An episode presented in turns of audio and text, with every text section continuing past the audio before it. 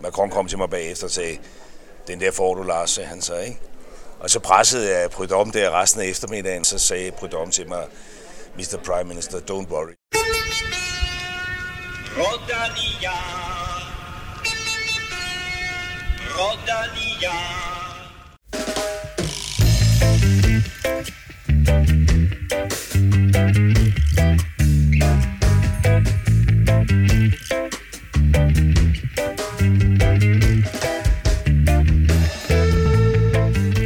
Vi indrømmer, der har været lidt stille på det seneste, ikke kun fra vores side, men i cykelsporten generelt. Og så i sidste uge sprang bomben, der fik alle danske cykelfans til at knibe sig selv i armen og juble henrygt. Var det sandt? Kunne det virkelig være rigtigt? Ja, skulle svaret vise sig at være. Ventetiden var om sider forbi. Spændingen blev udløst. Jeg taler naturligvis om den store nyhed. Vel Europa Café er blevet malet. Det skal, vi, det skal vi naturligvis tale meget mere om senere, men vi skal også lige have et par andre små ting øh, vendt i programmet, øh, så som årets første store danske sejr, og når jeg øh, så turstart i Danmark i 2021.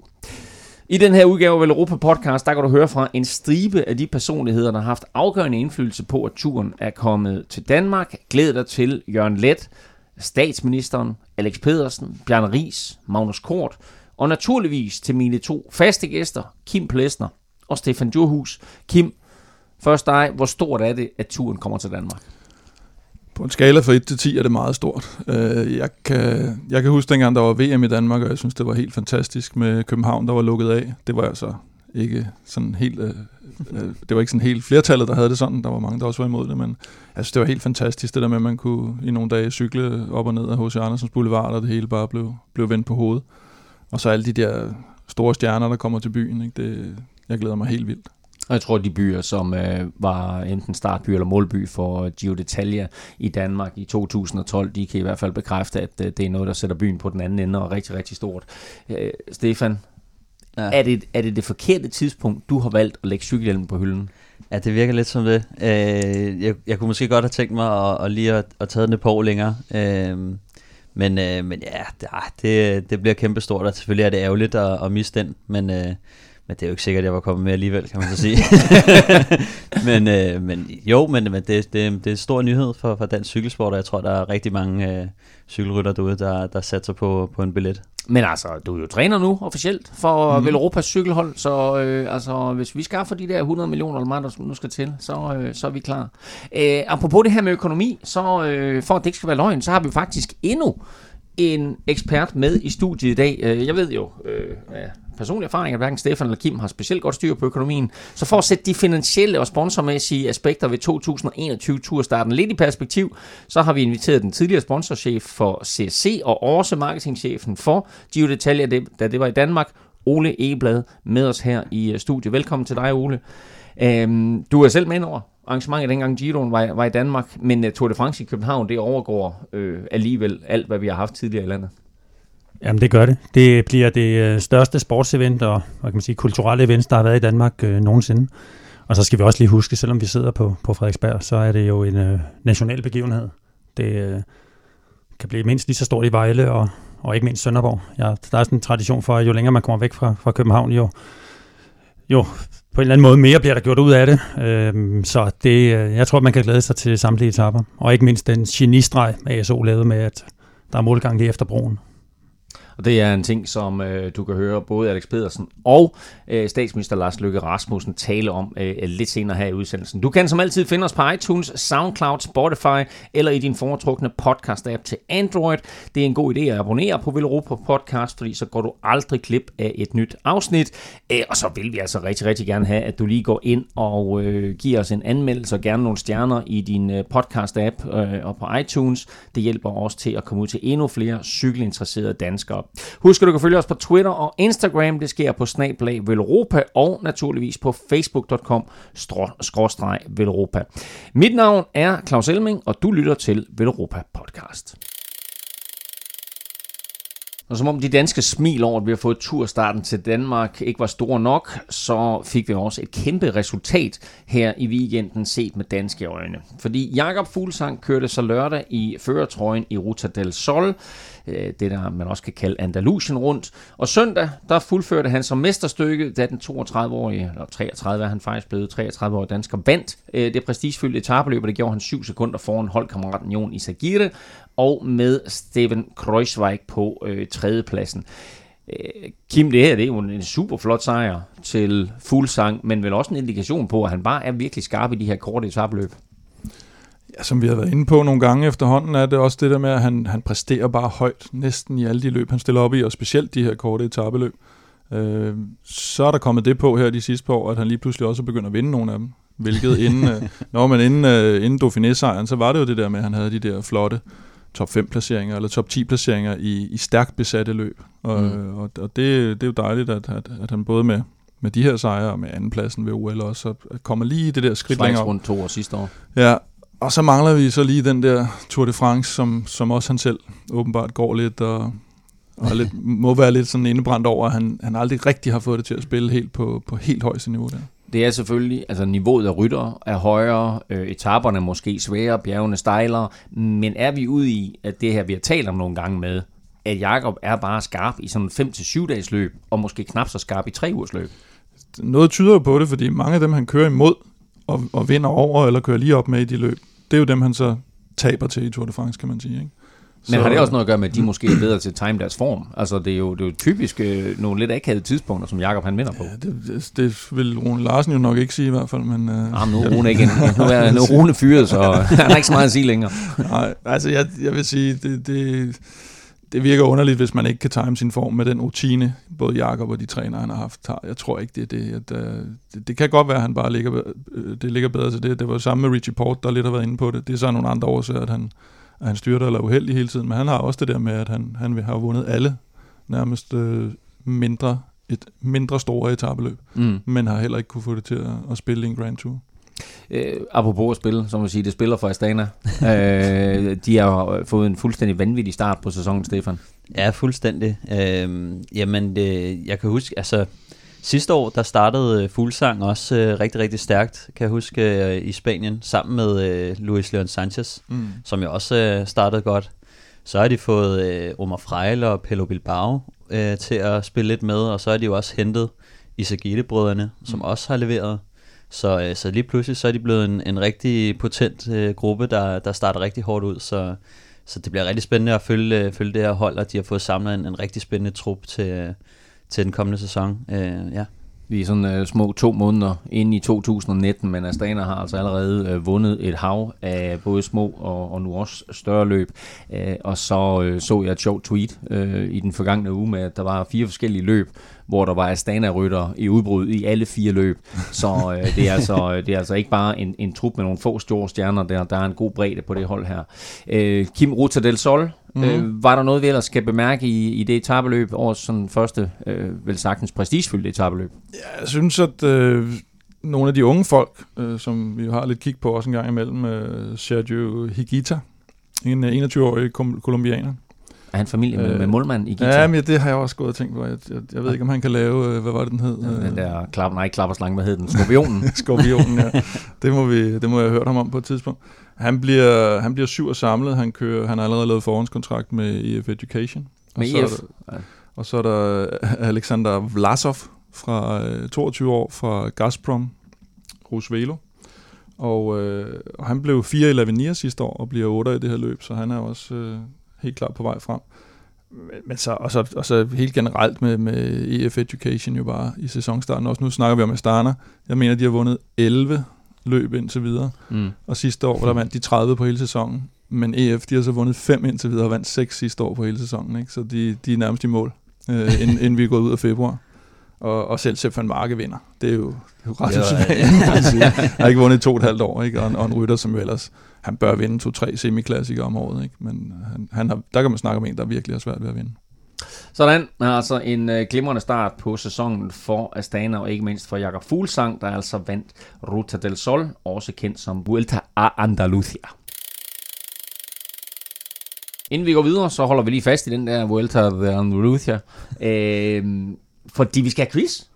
Ikke? Yes. Ole, øh, du er med i dag, så du er selvfølgelig også med i quizzen. Øh, det her løb, som nu hedder Ruta del Sol, øh, kaldes på dansk Andalusien rundt, og altså som sagt har det heddet Vuelta a Andalusia, øh, blev kørt første gang i 1925.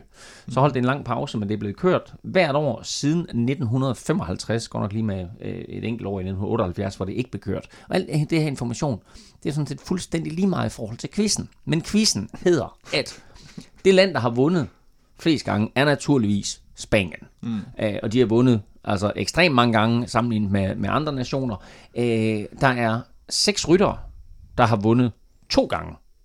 Men der er en enkelt rytter, der har vundet fem gange. Hvem er han? Og så er det sådan her, Ole, i, i quizzen, at øh, nu har jeg stillet spørgsmålet, og så, Så går vi ind kan, og kan, og så kan I sidde og, og, og tænke lidt over det i udsendelsen her, og der bliver rigelig øh, tid til at tænke over det, og så får du svaret til sidst i udsendelsen. Men øh, nu skal vi tale rigtig, rigtig meget om den danske turstart, og mens vi så taler dansk tur, turstart, så kan du sidde og fokusere på, hvem har vundet Vuelta a Andalusia Senko gange. Mal. Hedder det mal? Nej, det er ikke mal. Mal, det betyder dårligt. Hvad hedder, hvad hedder gange på, Nej, på det, det spansk? kan godt være. Ja. Sen- Senko. Mal, Nej, ikke. Mal det betyder Anyway, hvem har vundet Vuelta a Andalusia fem gange? Det er dagens quiz. Du kan se frem til en øh, stor podcast i dag med øh, kommentarer fra et hav af personer, som har været dybt involveret i det her med, at øh, turstarten er kommet til Danmark. For de fleste af os, der var det en stor nyhed, da det i onsdags øh, blev offentliggjort, at øh, Tour de France øh, kommer til Danmark i 2021. Men en person har vidst det i lang tid. Det fortalte statsminister Lars Løkke Rasmussen til Europa Podcast lørdag. Først og fremmest jo øh, stort tillykke til os alle sammen med, at, at Tour de France er kommet til Danmark. Fortæl mig lidt om hele processen og alt det arbejde, der er foregået. Jamen først og fremmest takker i lige måde. Øh, jamen det har været en lang proces. Altså det er jo Joachim Alex, der har øh, startet det. Det var også dem, der var drivkræfterne øh, på at få Given til Herning Horsens tilbage i 2012. Og da det var overstået, så tænkte jeg, at vi skal have Tour de France. Og det var så dem, der startede med at knytte de øh, oprindelige kontakter, og, øh, og så er det så bare vokset derfra. Øh, og der er mange, der har hjulpet til. Øh, selv har jeg haft fornøjelsen af at besøge øh, Prudhomme et par gange i, øh, i, i Danmark øh, tilbage i 2016. Holdt vi en middag for ham på, øh, på Marienborg, hvor kronprinsen også var med. Det gjorde et pænt stort indtryk på ham. Altså, han har nu sagt her de sidste dage, når vi har rejst rundt i Danmark, har han fortalt om den der tur. Øh, og citeret franske journalister for at sige, men var det sådan en slags statsbesøg, du var på i, i Danmark? Og så sagde han, ja, stort set, ikke? Øh, og jeg ved, at han har noteret sig, at den behandling, han har fået, det er den, han plejer at få, når der er Grand Depart, og ikke for at få en Grand Depart mm. til et land. Så øh, hele Danmark har vist, at vi gerne ville det her, og det er også derfor, vi har fået det. Hvor, hvor meget betyder det for dig personligt at være statsminister lige nøjagtigt på det tidspunkt, hvor vi får Tour de France? Jamen altså, jeg er da i hvert fald glad for at, ligesom at kunne hakke den af. Øh, det er Alex og Joachim, der har fået ideen, og der er mange, der har hjulpet til. Men jeg har da også selv lagt noget energi i det, og jeg har da også undervejs tænkt, øh, hvornår får jeg problemer med det, fordi du ved også godt, hvad Danmark er for et land, og jeg har for eksempel været nede og set Tour de France et par gange, og der skal ikke ret meget til, før du pludselig har sådan en eller anden ekstrabladsartikel, der hedder, hvad Søren øh, render rundt og ser cykelløb for, skal du ikke bare passe dit arbejde? Men altså, det har jo været vigtigt for os, fordi at vi har vidst fra starten, Brydom har lagt vægt på det, at hvis vi ville have det her cykelløb, så skulle vi vise, at vi ville have det. Så vi har lagt meget energi i det, rigtig mange. Øh, Brian Mikkelsen, Troels Lund Poulsen, øh, Frank Jensen, jeg selv, øh, Kronprinsen, øh, masser af gode folk. Og derfor er det selvfølgelig rart, at den, den nu er hjemme, ikke? Og selvfølgelig ville det være endnu federe også at være statsminister, når det så skal køres i 2021. Øh, At at den tid, den så, eller, eller glæde, glæde for nogen jo. Øh, fortæl mig lidt omkring det her med Storebæltsbroen, fordi det var en af de afgørende punkter for Tour de France-komiteen. Men der har jo været sådan lidt politisk ballade i Danmark omkring, skulle den åbnes, skulle den ikke åbnes. Hvordan fik man hele Folketinget, eller i hvert fald nok mennesker med til at sige, det skal vi? Jamen altså, det har bare været grundvilkår. Øh, og jeg er helt opmærksom på, at øh, transportministeren i min regering har øh, jo lagt en linje, at vi ikke bruger øh, brugerne øh, til, til løb. Det gjorde vi, da vi havde en smal venstre-regering, øh, men det gør vi så ikke i denne her regering, og, og det er så, hvad det er. Men det er klart, at øh, i forhold til Tour de France har det været helt, helt afgørende. Øh, og det har bare været grundvilkår, og det har transportministeren øh, også vidst, så sådan, sådan er det bare. Øh, og så selv lidt udfordret, kan jeg huske, da jeg selv var nede og se turen. Øh, med på dommen. Det var i samme dag, hvor transportministeren så øh, formidlede, at der ikke kunne køres på broen til, til Aarhus København. Øh, og det skabte sådan lidt, lidt udfordringer lige nu. Ikke? Øh, men, men der har aldrig været, der har aldrig været tvivl om, at selvfølgelig skal vi kunne lukke Storebæltsbroen af til det her. Og jeg skal da ikke øh, lægge skjul på andet end, at jeg håber, jeg ved ikke noget om det, men jeg håber da, at øh, der er nogen, der vil øh, se på, om man ikke i forbindelse med det professionelle turfelt også kan lave noget, øh, noget, altså noget amatørløb. Ikke? Øh, fuldstændig ligesom vi i Danmark rundt, også, øh, du har sikkert også prøvet det, har kørt kongetappen Sønderborg-Vejle nogle timer før det professionelle felt. Altså, jeg ved ikke, om det kan lade sig gøre, men jeg ville da elske, hvis der var en eller anden mulighed for, at også cykeltosser, vi, øh, vi kunne krydse broen, øh, før ja. de andre kom. Jeg er sikker på, at det vil blive et, et tilløbsstykke, og selvfølgelig noget, som vi alle sammen håber på, at, at, at det vil blive muligt. Din egen glæde, din egen begejstring i det øjeblik, at du får opkaldet. Og fortæl mig lige, hvem ringer til dig, og hvordan foregår det hele, og hvordan får du den endelige besked, og hvordan reagerer du? Ja, men jeg kan ikke, altså jeg helt ærlig, øh, det er måske lidt kedeligt, men, jeg, men det, er ikke, det, det var ikke nogen kæmpe nyhed for mig, vel? Altså, øh, øh jeg, jeg besøgte øh, turen i 2017 sammen med Emmanuel Macron. Øh, han kørte med Prudhomme. Vi har snakket meget om det. Macron kom til mig bagefter og sagde, den der får du, Lars, han så, ikke? Og så pressede jeg Prudhomme der resten af eftermiddagen, og da vi så øh, fløj ud fra den her, øh, det her mål nede i Alperne et sted, så sagde Prudhomme til mig, Mr. Prime Minister, don't worry, sagde han så. Og så tænkte jeg, okay, den, den kører hjem, den her. Så jeg har, haft, jeg har haft en god fornemmelse. Det er ikke sådan, jeg har gået og været bekymret, og jeg har været fuldt informeret hele vejen igennem om, hvad var så ligesom de sidste udstående. Øh, de skulle overbevise om, at Sønderborg Lufthavn altså havde kapacitet til det, de har brug for. Der har været hele diskussionen om øh, Slutby øh, Fyn, øh, Odense Nyborg. Øh, vi alle sammen gerne ville have haft Odense inden. H.C. Øh, Andersens hjemby, Eventyrbyen. Øh, men Prodom har så ønsket rent sportsligt, at øh, mållinjen skulle være lige efter broen, for at hvis der kommer breakaway på grund af sidevind, at det så ikke bare bliver kørt ind igen. Så der har været sådan nogle kritiske punkter, som jeg har fulgt med i, faldt på plads, og så, da det faldt på plads, så var det hele så faldet på plads, ikke? og så var det lige det med pengene, der skulle passe til sidst også. Sådan, tak for det. Godt. Godt. Kim, kan du ikke prøve at forklare det her med, at øh, Lars Lykke øh, her til sidst indikerer, at ASO-bossen, altså bossen for, for Tour de France, Christian Prudhomme, han skal smires på sådan en, en helt speciel måde? Mm.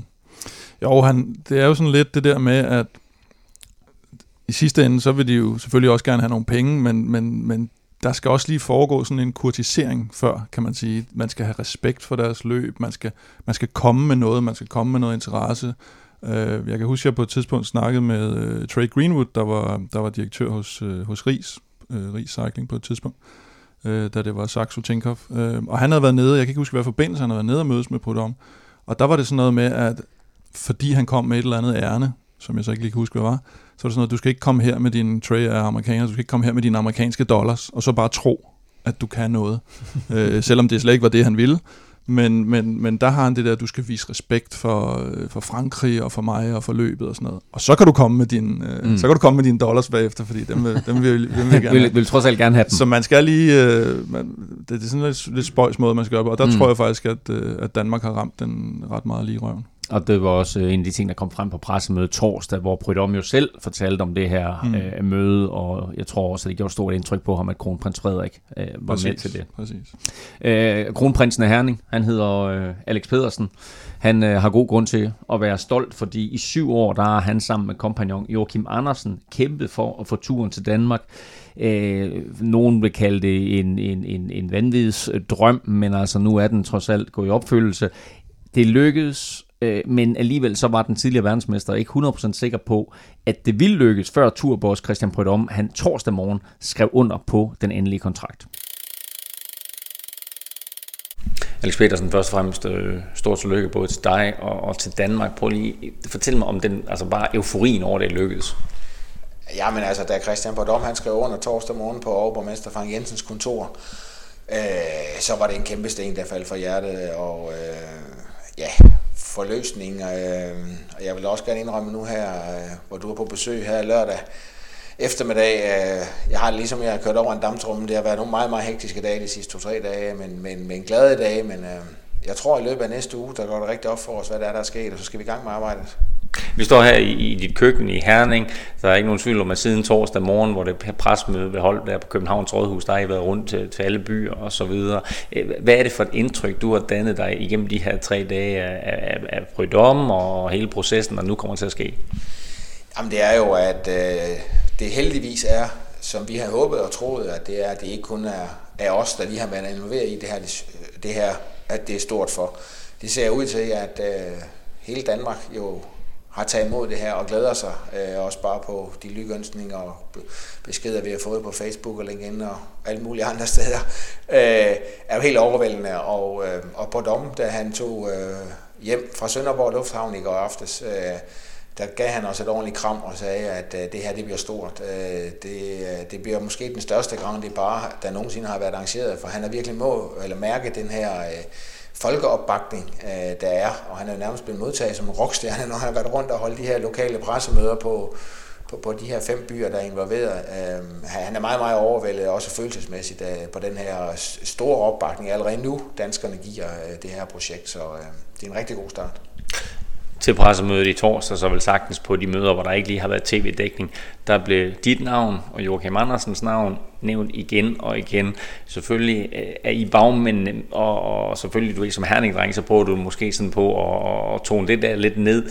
men hvor meget betød det for dig at høre fra Britt Om og fra Lars Løkke og fra alle andre, tak Alex, tak Joachim. det er da sjældent, Joachim og jeg, vi bliver takket direkte af, af, af, et, af et helt panel for, for at åbne presse, kan du sige. Så det var da selvfølgelig øh, altså meget bæret over, og vi er jo stolte. Øh, altså Joachim og jeg, vi er da stolte over det her projekt, der lykkes. Øh, da vi startede det op i 2012, øh, der tror jeg faktisk kun, der var øh, Joachim og jeg, der troede på det. Og selv Christian Bordom tog jo en 3-4 år bare for at overbevise lidt om, at han skulle begynde at kigge lidt mere nordpå. Øh, så det, var, det har da været, øh, det, det er vi da glade for, at, øh, at den indsats og, og, at både er lykkes, men også at, at den er anerkendt. Men, men når det så er sagt, så ja, vi har plantet frøene, men altså uden den her kan man sige, officielle øh, opbakning fra kommuner, staten og regionerne, øh, ville de jo ikke have kunne lykkes at, at rejse det, det budget, der skal til på, som er lige omkring øh, 90 millioner kroner. Og netop det her budget med 90 millioner kroner, det er selvfølgelig noget, som mange går op i. Kan du sætte øh, sådan lidt, lidt forskellige tal på, øh, hvordan er det hele finansieret, hvem betaler hvad? Jamen, der er faktisk en hel del bidrag yder, så, øh, men Københavns Kommune er den største, de betaler 25 millioner. Øh, staten gennem Erhvervsministeriet betaler 17, hvor de syv af dem kommer fra øh, den, det, der her Sport Event Danmark. Og så er der de her to målbyer, det vil sige Nyborg og Sønderborg, de lægger 10 millioner i kassen, og Roskilde og Vejle lægger 5 millioner, og så har vi de tre regioner, vi, vi kører igennem med, med arrangementer, og der er Region Hovedstaden en stor bidragsyder med 8, og Region Sjælland med 2, og Region Syd så med 5 millioner. Og det giver alt i alt 87 millioner.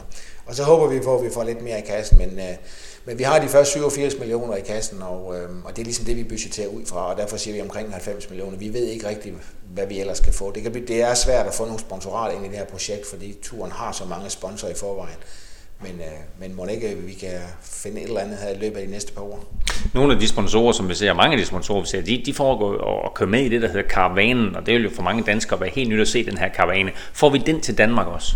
Det har været en af de helt store og afgørende punkter i uh, kontraktforhandlingen, og det er også en helt stor del af kan man sige, Tour de France identitet. Så selvfølgelig kommer det. Men som Christian Bordom har sagt, det kan godt være, at vi normalt har omkring 150-170 biler i Frankrig han kan ikke love, at alle biler kommer op, fordi den måde, de dekorerer på, Almo, de kan simpelthen ikke køre så langt. De kan ikke, de kan ikke nå tilbage til Frankrig igen. Øh, men han har lovet, at der kommer øh, over 100 biler, øh, altså plus 100 biler, kommer han med. Og så har vi også fået lov i, i, i aftalen at, at supplere øh, den her reklamekaravane med, med, med nogle danske biler bliver i hvert fald øh, super sjovt for alle tilskuere at opleve øh, hele det her cirkus, som omgiver Tour de France, som jo ikke kun er de 175 rytter, men jo også den her reklamekaravane. Øh, fra nu af og, og til juli 2021, hvem skal håndtere, hvad skal vi sige, alt det organisatoriske? Jamen, der er, blevet, der er jo blevet stiftet et selskab. Det gjorde øh, Erhvervsministeriet og de fem kommuner her i onsdags, dagen før offentliggørelsen. Der stiftede de et selskab, der her Grand Depart Copenhagen Danmark. Øh, og i det selskab, der er jeg lige i øjeblikket konstitueret som direktør øh, for det sekretariat, og der ser vi øh, i øjeblikket tre mand øh, på. Og øh, det sekretariat vil jo så stille og roligt vokse, jo tættere på vi kommer, øh, vi kommer i juli 2021, og vil tage rigtig, rigtig meget fart øh, de sidste 12 måneder. Lidt ligesom sådan en, en ishockeystav, hvor man sådan ligesom ser til sidst, så bliver den rigtig stejl. Øh, og jeg vil tro, øh, mit bud vil være, at i det sekretariat til, til sidst, der ser der nok en 12-14 fuldtidsansatte, og jeg ved ikke, 7-8-9 forskellige konsulenter i forskellige opgaver, der vil bidrage til det her. Og derudover så skal man jo så huske på, at de enkelte kommuner skal jo supplere og holde deres egen fest, så det vil sige, at de fem kommuner vil jo også opbygge deres egen organisation her de næste par år. Så når, når det hele det løber af staben tilbage, øh, frem i 2021, vil jeg tro, at der, der er nok 50 mand på tværs af hele Danmark, der sådan arbejder fuldtid med det her. Og det lyder faktisk næsten som om, der er endnu mere end, end 50, hvis man kigger på det. Det bliver, bliver jo super interessant at se, hvordan, øh, hvordan Danmark reagerer på det her, og hvordan det hele øh, taget bliver taget imod. Øh, broen er jo en ting, og så videre. Vi ved jo, at der har været noget, noget, noget, noget politisk diskussion omkring det her med broen. Hvad har du mødt sådan af politisk modstand imod hele det her projekt? Øh, jeg har fået et øh, brev fra transportministeren, at han stiller broen til rådighed for Tour de France, så, så den er hakket af. Øh, det har selvfølgelig, ja, det, det har, jeg vil sige, det har ikke været nogen udfordring at, at få, broen, få lov til at cykle hen over broen. Altså det var jo, Christian Badom har haft to, kan man sige, ultimative betingelser for at komme. Og det var, at han ville starte i, Dan eller starte i Danmark, ja selvfølgelig. Ja, han ville starte, starte i København, på grund af den her cykelkultur, der er i København, og det er hovedstaden og sådan ting. Det har aldrig været, han har aldrig nogensinde givet, givet udtryk for, at han vil starte andre steder. Han sagde, at det var et ultimatum, hvis jeg nogensinde kommer, så kommer jeg kun til København. Og derudover, da vi viste ham broen første gang, der kan man godt kalde det kærlighed ved første blik. Øh, det endte med den samme dag, der kørte vi over to gange, altså, eller fire gange i alt, men over at vende fra, fra Sjælland til Fyn og tilbage, og så over senere igen. Øh, og ud og tage billeder, og han har blandt andet også fået vinddata sendt ned for den første uge af juli for de sidste 10 år, for at se statistisk, hvor mange dage er der sidevind hen over Storvaldsbroen i, i den første uge af juli måned. Øh, men han var helt ramt af den der, så, så da han så den, så det var så ultimatum nummer to, det var øh, København, og Storvaldsbroen, ellers så kommer jeg ikke. Og så en afslutning umiddelbart efter Storebæltsbroen. Ja, den er så først poppet op noget senere i processen. Øh, den er først poppet op her nærmest i forbindelse med kontraktforhandlingerne. Øh, fordi han, han siger rent sportsligt, øh, der er han det, desværre for Odense blev han så inspireret og, og kan huske, hvad der skete i 2015 i Utrecht, da de startede der, hvor man sluttede helt ude på dierne ved den engelske kanal. Øh, og der var der sidevind, og nogle af favoritterne tabte godt et minut. Og derfor håber han på, at, øh, at Storbæltsbroen og forhåbentlig noget sidevind kan være med til, at, også de store rytter skal vise sig frem, når de er her i Danmark. De kan ikke bare se at gemme sig tre dage. Øhm, derfor håber vi også på, at øh, nu har vi meldt ud, at enkeltstarten i København bliver 13 km. Det, altså, ruterne er overhovedet ikke lagt på plads, men, men, men han er med på, at det skal være plus 10 km, fordi så skal de store klassementrytter altså virkelig op så allerede fra dag i dag og være, være klar. Øhm, så, så, så han, han har tænkt meget på det sportslige aspekt også, da han ligesom skulle fortælle os og guide os i, hvordan ruterne kunne øh, være, og derfor desværre for Odense og, og godt for Nyborg, kom den her på banen med, øh, med Storbæltsbroen og, og afslutning lige efter. Øh, den, den kom på banen her i efteråret. Øh, og så med hensyn til det her med, med, med ruten i København og enkeltstarten. Hvad skal der til for, at vi får ruten forbi Velropa Café? Kæmpe stor sponsorat og, og, og, og fri kaffe til mig de næste tre, to og halvt år. Prøv at kaffen, du kommer bare forbi, der er kaffe på kanden hver dag. Sponsoratet, det må, vi, det, må, det må vi lige snakke om. Øh, der er også, der er også planer om, at Europa selvfølgelig stiller med et hold. Øh, vi har lavet store investeringer indtil videre, og regner med at samle 100 millioner. Kan du, kan du love os en wildcard-plads? Ja, det kan jeg faktisk, fordi at øh, der kommer nye regler i det internationale cykelforbund for 2020, så nummer 1 og 2 i Pro Tour kontinental ranglisten, det vil sige anden division, de er selvskrevet til Tour de France. Så, øh, så hvis bare du sørger for at blive mellem 1 og 2, så lover jeg dig, at du også får en plads øh, i 2021 i Tour de France i Danmark. Jeg, jeg går i skarp træning. jeg glæder mig til at se dig i, øh, i stram lykra. Øh, det bliver ikke et kønssyn, det kan jeg lige så godt sige som det er. Alex, uh, tusind tak, og uh, kæmpe tillykke til dig og til hele Danmark. Selv tak. Øh, der er lidt pres på dig nu, Stefan. Ikke? Altså, du ved ja. det. Øh, trænerjobbet. Ikke? Du skal have gjort øh, Velropa øh, Cykelklub, vores øh, tursatsning her. Bare et og to i, i Pro Conti, så er alt okay. Opskriften, den er i hvert fald simpel. øh, så, så må om, den er, om den er eksekverbar, det er noget Ja, lidt det det. Ja. Vi skal have dig i spil her, øh, Ole, fordi øh, Alex Pedersen han nævner, hvordan de her 90 millioner kroner de er kommet i kassen, og hvordan øh, kommuner og regioner øh, allerede har spyttet i, men derudover også jo skal støtte endnu mere op øh, om alle de ting, der kommer til at ske, når først løbet skal afvikles, og måske også i, i hele den uge, der, der fører op til, og, og for den sags skyld i hele det år, der fører op til, for der, det er klart, der vil blive en masse arbejde der. Øh, hvis vi nu starter med tallene, 90 millioner kroner, er det realistisk, at Danmark nogensinde får de penge retur ved bare sådan at sende 176 ryttere rundt i Danmark? Ja, det er jeg helt overbevist om. Altså nu kan man sige, lige præcis de 176 ryttere, eller hvor mange der er, det er jo på sin vis lidt den mindste del af eventen. Altså det er jo en af, i hvert fald en af de ting, som, som man som eventarrangør, som de danske arrangører, øh, skal bekymre sig aller, aller mindst om. Fordi det er ligesom om, det har man ikke nogen indflydelse på. Altså der, hvor man skal give den gas og, og virkelig gøre sit hjemmearbejde ordentligt, det er alle de ting, hvor man kan gå ind og påvirke den her event, hvor man kan gå ind og aktivere de forskellige kommuner, aktivere danskerne, aktivere turismen, forhåbentlig aktivere nogle, øh, nogle, øh, nogle gode, store, solide sponsorer, selvfølgelig afhængigt af, hvad man kan sælge i forhold til ASO's rettigheder osv. Det er lidt et kapitel for sig selv. Men, men der er ingen, i mit sind er der ingen tvivl om, at, at det her det er en øh, super god investering. Altså man kan sige, til sammenligning, så brugte man omkring 22 millioner kroner på, øh, på, øh, på at få Shion til Danmark i sin tid. Og øh, alene turismeomsætningen, mere omsætning på turismen, den blev opgjort til 40 millioner. Og det er selvfølgelig lidt nogle, nogle tal, der skal, der skal tages med et forbehold, men, øh, men altså casen fra... De 22 millioner, det var det, der gik til, til, til selve Giro-organisationen øh, hvor jeg tror, at ud af de her 90 millioner, der er det noget med, at det er omkring øh, 34-36 millioner, som går til selve ASO, altså dem, der ligesom arrangerer Tour de France. Resten af pengene er ligesom de penge, der skal til for at, at få hele det her menageri til at fungere i løbet af de her. Jo ikke kun tre dage, som, øh, som løbet skal afvikles på, men alt det, der også hører med. Øhm, hvis vi kigger på de her øh, indtægter, så er det jo selvfølgelig sådan nogle lidt fiktive tal og så videre, men hvordan gør man dem egentlig op? Altså, hvor, hvor, hvor siger man, hvordan regner man de her tal ud, de her indtægter, der kommer via sådan et, et event? Altså nu findes der flere forskellige modeller, man bruger, og jeg ved ikke præcis, hvilken en, der ligger til grund for de her øh, kalkyler på, på turstarten. Men, men man gør jo tingene op i, i hvad kan man sige, noget, der er målbart, og noget, der øh, er tilnærmelsesvis målbart. Hele branding-siden med eksponeringen, hvor mange vil se Danmark, hvor mange vil se Storebæltsbroen og tænke, der skal vi op. Det er jo sådan lidt, hvor man schusser sig lidt frem og, og siger, hvad ville det have kostet at have købt den her eksponering i form af reklamespots og bragt det ind i de forskellige lande og fået de her mange, mange hundrede millioner til at se det. Og det, det er sådan lidt, det er, det er lidt svært at gøre helt, helt konkret op. Det man kan gøre konkret op, det er, at man kan jo gå ind og se på øh, turismeomsætningen. Man kan gå ind og se på, hvor mange uh, bed nights bliver der solgt, hvor meget mere omsætter øh, for eksempel restaurationsbranchen, sammenlignet med en, en tilsvarende periode året før uden en Tour de France. Øh, så der er flere forskellige måder at, at, at gøre det her op på. Gør man det op på den måde også, at man kigger på, at det ligesom er ekstra indtægter i forhold til, at man kan sige, okay, der er nogle danskere, som så, lad os sige, øh, nogle, nogle folk i Herning, der måske føler sig lidt snydt over, at det er sådan, at de ikke har fået turen, men så tager de trods alt til Nyborg, men så lægger de deres penge i Nyborg, i stedet for at lægge dem i Herning.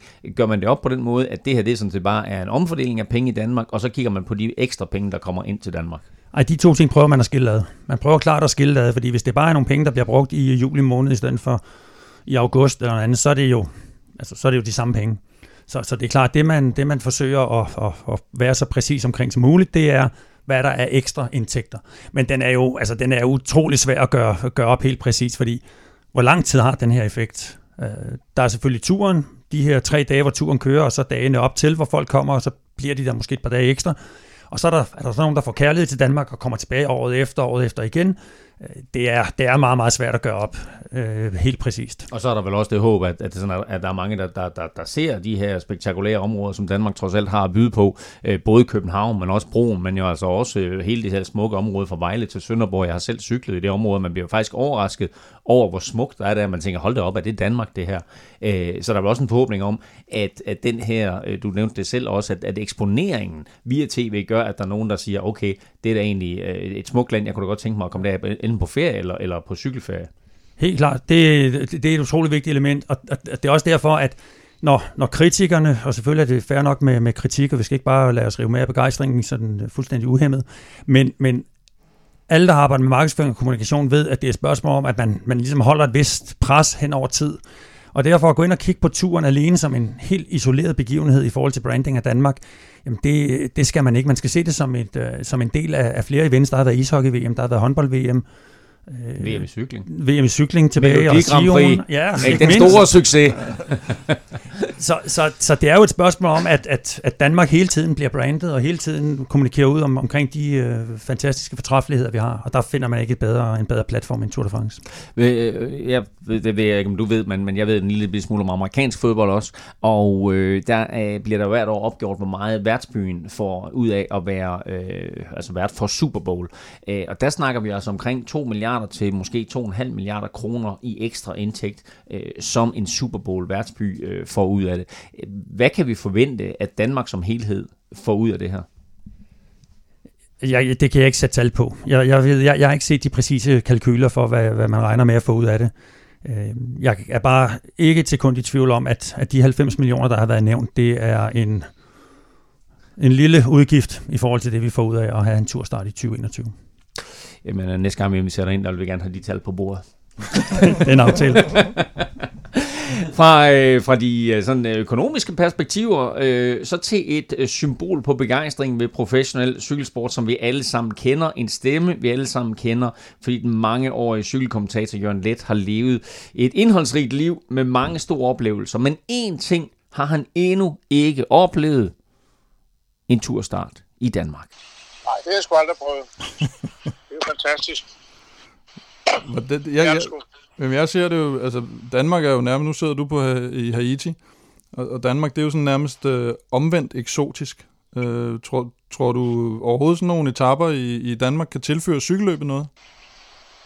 Ja, det tror jeg da. Hvis man giver dem den betydning, som de har, at de er etapper i Tour de France, uanset om de ligger i starten eller øh, midt i løbet, så er det jo, altså, det, har, det, har, det indgår jo i en anden logik Altså, det er, jo, det er jo altid sådan, at de første etaper er en slags aperitif. Og det synes jeg, at dem, de har tilrettelagt af Danmark, ser ud til at være rigtig gode til. Altså, de kan præsentere øh, gode billeder fra Danmark. Det er jo i sig selv, øh, det kan jeg jo kun sige, at det er spændende. Øh, det er jo altid godt kunne lide at fortælle om, om de landskaber, som løbet kommer igennem. Og nu er det pludselig altså hjemme i Danmark. Det er jo ret fantastisk, og jeg synes, at ruten øh, virker, sådan som den er beskrevet, spændende. Altså mm. øh, præsentabel. Altså at køre rundt i Københavns gader, i det, i det historiske København, er jo, er jo helt fantastisk som, som billede, som spektakulær oplevelse. Og det øh, synes jeg også, at resten af, af, den, øh, af den rute, der er ridset op, bliver. Altså turen over Storebælt bliver jo spektakulær på alle måder, mm. og måske også dramatisk. Og hvad, hvad, tror du, hvad tror du egentlig, du har, du har jo en del kendskab til ASO og Prydom, og hvad, hvad tror du har været afgørende for, for, for valget af København?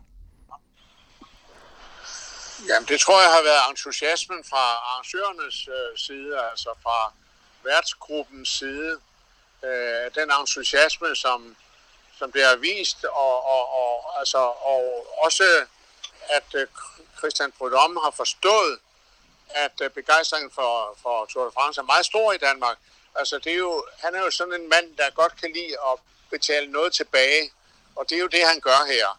Det er han mm. meget bevidst om, og det er jo ikke gaver, han giver. Det er jo simpelthen det meget beregnet og øh, kommercielt. Altså, sådan som det er nu, også øh, grund af den begejstring, der er, og som jeg også øh, er, er glad for at sige, at jeg, at jeg godt kan tilslutte mig den begejstring, der er. Jeg har selv været med til at formidle kontakten mm. til om og, og været med til nogle af møderne om det, og jeg er glad for, at det er sket. Det synes jeg. Jeg tænker på, på din personlige liste over oplevelser med Tour de France. Hvor, hvor, hvor, hvor højt tror du, den her ender for dig? Jamen, jeg vil ikke give, jeg vil ikke give det karakter på forhånd. Jeg synes forløbet, at jeg vil øh, begrænse mig til at sige, at det der er en, en fremragende idé. Og det øh, synes jeg også, jeg, jeg skal sige fordi jeg sådan set har øh, forstået, at, øh, at det, jeg har gjort for Tour de France, for dets popularitet i Danmark, har haft en vis indflydelse på beslutningen. Så det kan jeg jo ikke bagefter så vaske mine hænder gå væk fra. Sige, det er da godt, det er da glimrende. Altså det er, nyder jeg fuldt ud den, øh, den rolle, øh, som, som de giver mig der i det spil. Det er jeg meget glad for, og jeg synes også, jeg har mærket det, øh, når der har været besøg af af de der forskellige honorationer fra Danmark, altså Frank Jensen, og Lars Lykke, øh, og, og Tro, uh, Troels Poulsen og så videre, og hele den backinggruppe, der har været med Lars Valentin og så videre, det er, det er en mærkelig entusiasme. De ville det virkelig. Mm. Og det er altså ikke at modstå. Og det er jeg selv revet med af, den begejstring. Det må jeg indrømme. Ja. Så den vil jeg ikke til at redigere på, eller og, og reducere her nu offentligt, mm. før, før det er, det er gennemført. Nu må vi se. Ja. Jeg tror, jeg glæder mig til det. Jeg synes, det er fremragende. Hvad hedder det? Hvad, er, der, er der allerede nu en, en speciel ting, du glæder dig mest til at se, eller meget til at se, når, eller til at opleve, når, når turen starter i Danmark? Jeg glæder mig meget til at se cykelrytterne køre rundt i det historiske København. København er jo en fantastisk scene. Det fik vi jo en forsmag på i VM for nogle år siden, øh, at det er en fantastisk scene. Og øh, der så vi jo også en enkelt start, der udfoldede sig i det indre, det historiske København, som vi kalder det, ja. mellem slottene og, og kanalerne. Det, det er jo klart uh, en, en, en spektakulær ting, som kan konkurrere med andre uh, starter i udlandet, som, hvor man har inddraget sådan nogle uh, spektakulære kulisser. Det er klart, at det er noget, der hører med. Og jeg skal da være den sidste til at, at uh, sætte spørgsmålstegn ved det, fordi jeg jo tit synes, at, uh, hvad skal man sige, at kulisserne at geografien, at landskaberne, at byerne er en del af løbet. Vi har en cykelcafé på Frederiksberg, og hvad, hvad, ja. du, hvad du tror, der skal til for af overbevisning af ja, de høje herrer, for at de kommer herud forbi? Du mener privat eller i løbet? Jeg tænker, de kan da som det mindste start, have start og mål på enkeltstarten herude. det tror jeg er for sent nu, ikke? Det skulle godt være. det tror jeg sgu da, det er en god tanke. ja, ikke? Jo, det, det jeg synes, du skal forelægge den. Ja, ikke? Jo. Men ja. jeg venter, at uh, øh, Prudhomme ringer til mig. Det har jeg fået at vide, at Dennis her, han ringer til mig i dag eller i morgen. Uh, så kan jeg jo foreslå det. Det synes jeg, det vil, det vil da være en gestus i hvert fald.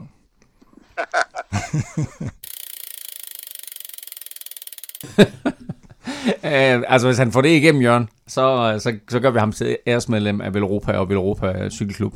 Ja, det synes jeg. Det synes jeg bestemt. Men jeg synes, jeg synes også, at altså, der er også noget alvor i det, ikke? Fordi jeg synes jo, politikerne, specielt Frank Jensen, han, øh, han skal prøve at kigge lidt på at få, og få, få eksponeret nogle af de, af, de, af de store værker, han har i byen, ikke? Som, som Bispingbuen, der, der, der ligger for skønt område her. Ikke? Ej, det vil sige, altså, det, til dem, der lytter med øh, uden for, for Københavnsområdet, der er Bispingbuen ikke nødvendigvis det smukkeste monument, øh, København ah. har at byde på. Uh, men øh, Jørgen nævner enkeltstarten her i København, og der er ikke nogen tvivl om, at, at det bliver en enkeltstart, hvor der bliver stor fokus på at vise alt det smukkeste frem, som, som København har han taler også om, at øh, lige nøjagtigt enkeltstarten her for ham bliver et af de øh, store højdepunkter ved de her tre dage. Lad os da bare tale lidt om ruten øh, nu her, fordi vi kender den naturligvis ikke detaljeret endnu, og vi kender hverken øh, ruten i København, eller hvordan de lige nøjagtigt kommer fra Roskilde til Nyborg, eller for sags skyld fra Vejle til Sønderborg. Men de tre etaper er øh, første etape, den her 13 km enkeltstart øh, i København, anden etape 190 km fra Roskilde til Nyborg, og tredje etape altså 170 km fra Vejle til Sønderborg. Lad os starte med enkeltstarten, Kim. Hvorfor betyder det noget, at der er tale om en enkeltstart, og ikke bare en prolog, og, og gennemgå lige forskellen også for os? Ja, man kan sige, at det, jo længere en enkeltstart er, jo større forskel kan den selvfølgelig gøre tidsmæssigt, og, og gøre ondt på de ryttere, der ikke er, er super gode tempomaskiner. Øh, prologen er, er det 7 km, øh, over eller over, man, man definerer den ja. på. Øh, og her siger man så 13 km, og det kan gøre en vis forskel, vil jeg sige, øh, specielt hvis det bliver en lidt, lidt teknisk rute måske også. At så er der nogen, der, der kommer bagefter, der er nogle sprinter, der måske har håbet på at, at, at kunne komme til at lægge lidt godt til, som så måske kommer, kommer lidt for langt bagefter. Øh, og så er det, det, det har bare et lidt større sportsligt perspektiv også, at det er en reel enkeltstart, end hvis det er en relativt kort prolog, der er det mere så er det netop en prolog. Så er det netop en, en aperitif for, hvad skal mm. man sige, hvad der kommer til at ske, en fremvisning af rytterne mere, en præsentation af løbet, hvor her der har det rent faktisk også en, en, en sportslig relevans. Med 13 km, der får vi også øh, altså mulighed for netop at komme rundt i hele København. Havde det nu været 5 eller 7 km, så, så var man jo ikke kommet lige så vidt omkring. Så der bliver altså god mulighed for at lukke hele København ned på den her dag her, selvfølgelig, som uh, til, til stor frustration for nogle. Uh, vi har faktisk fået et lytterspørgsmål ind fra Rasmus Jeppesen. Han skriver, hvor vurderer I, at det ville kunne lade sig gøre med start og mål i centrum af København på den første etape? Altså vi er ude i selvfølgelig, at vi, vi, skal, vi, altså for dem, der ikke lige kender det her cirkus her, så er vi ude i, at der skal jo være stor plads til, at alle holdene kan have deres øh, busser og så videre øh, placeret, øh, og at rytterne skal kunne komme ind og ud. Øh, så det sætter nogle begrænsninger til, hvor det kunne være. Ja, man kan sige... Vi havde Frank, jo... Frank Jensen har jo været meget ind over, ikke? Så, så Rådhuspladsen kunne selvfølgelig være et meget godt bud, og du har H.C. Andersens Boulevard lige ved siden mm. af, som er, som er stor. Ikke? Det var også der, der var VM, øh, hvad hedder det, på et tidspunkt, ikke? Ja. VM Engelstart. Øh, så, så, så sådan prestigemæssigt og for at vise byen frem, kan man sige, så finder man jo nok et eller andet punkt eller noget, der, der kan... Altså man kan sige, paradokset var jo, at da vi skulle vise København frem til VM i 11, der var byggeriet jo begyndt. Mm. Så, så vidt jeg husker, så var det jo mere stillaser og en indbygget København, der blev vist frem. Det kan jo være, at der mm. kan blive taget revanche i, i 2021 med en uh, smuk uh, rådhusplads uden en busterminal. Kongens og så videre. Som i hvad, 7, 8, 10 år har været Men bliver den, bliver den færdig til 2021, tror du? Jeg tror, jeg tror nu, de er ved at være der. Efter de har gjort den færdig, og så rev ja. den op igen, og så, videre, så tror jeg, de er ved at være der nu. Men der er der ikke nogen tvivl om, at ruten kommer ned forbi Kongens Nytorv. Ja. Øh, men der var ikke plads på Kongens Nytorv til, at man kan lave start og mål der. Så det mest realistiske er vel, er vel Rådhuspladsen, og, og som du også siger, Kim, med, med H.C. Andersens Boulevard, hvor der er plads til, at alle de her busser kan holde ned langs H.C. Mm. øh, øh, Andersens Boulevard. Stefan, du er nok øh, den af os tre, der har øh, siddet mest på vifte gennem karrieren. Øh, Kim bliver som regel sat, og jeg stikker af. Øh, det er også vildt dumt at stikke af, når man sidder på viften, vil jeg sige. Jeg kører bare. men, øh, men viftekørsel bliver der formodentlig behov for på, på Storebæltsbroen. Tror du, øh, tror du den kan, kan få en, en afgørende betydning tidlig i løbet? Ja, bestemt. Altså, det er jo meget genialt, at, at øh, de har valgt at lægge øh, mål i Nyborg lige efter, efter broen, så den, så den virkelig kan få en betydning. Ikke? Og øh, ja, helt klart, det kommer selvfølgelig an på, øh, hvordan vinden står på dagen. Øh, og øh, det kan være, at der er møgvejr, og det kan være, at den står lige ind fra, fra siden. Ikke? Det kan også være, at den er, står lige i snotten, og så, øh, så får du en lidt kedelig afslutning. Øh, men, øh, men ja, jeg tror, jeg håber i hvert fald også på, og vi ved jo, at, hvor meget der kan blæse øh, hen over Storebælt. Øh, så, øh, så ja, det tror jeg, og jeg håber, jeg håber at øh, vejret er nogenlunde også, så den ikke øh, bliver afblæst, mm. eller, eller hvad det nu kan ske. Men øh, meget, meget interessant afslutning, og jeg tror, det bliver en, en meget intens øh, afslutning, øh, fordi at alle holdene kommer til at være, alle cykelrytter ved godt, når du kører hen over en bro, øh, så... Øh, så, så, så kan der ske ting og sager, og det her det er, det er en ret lang bro. Så, ja, men også det du ved, at, eller det går jeg ud fra, uden at vi kender ruten, uanset hvordan du kommer ind i Nyborg, så skal du få den her meget, meget, meget, meget brede vej, og så ind på noget mindre. Det vil sige, så har du den der situation, som man kender fra forårsklassikerne med positionskamp. Du kommer fra en stor vej.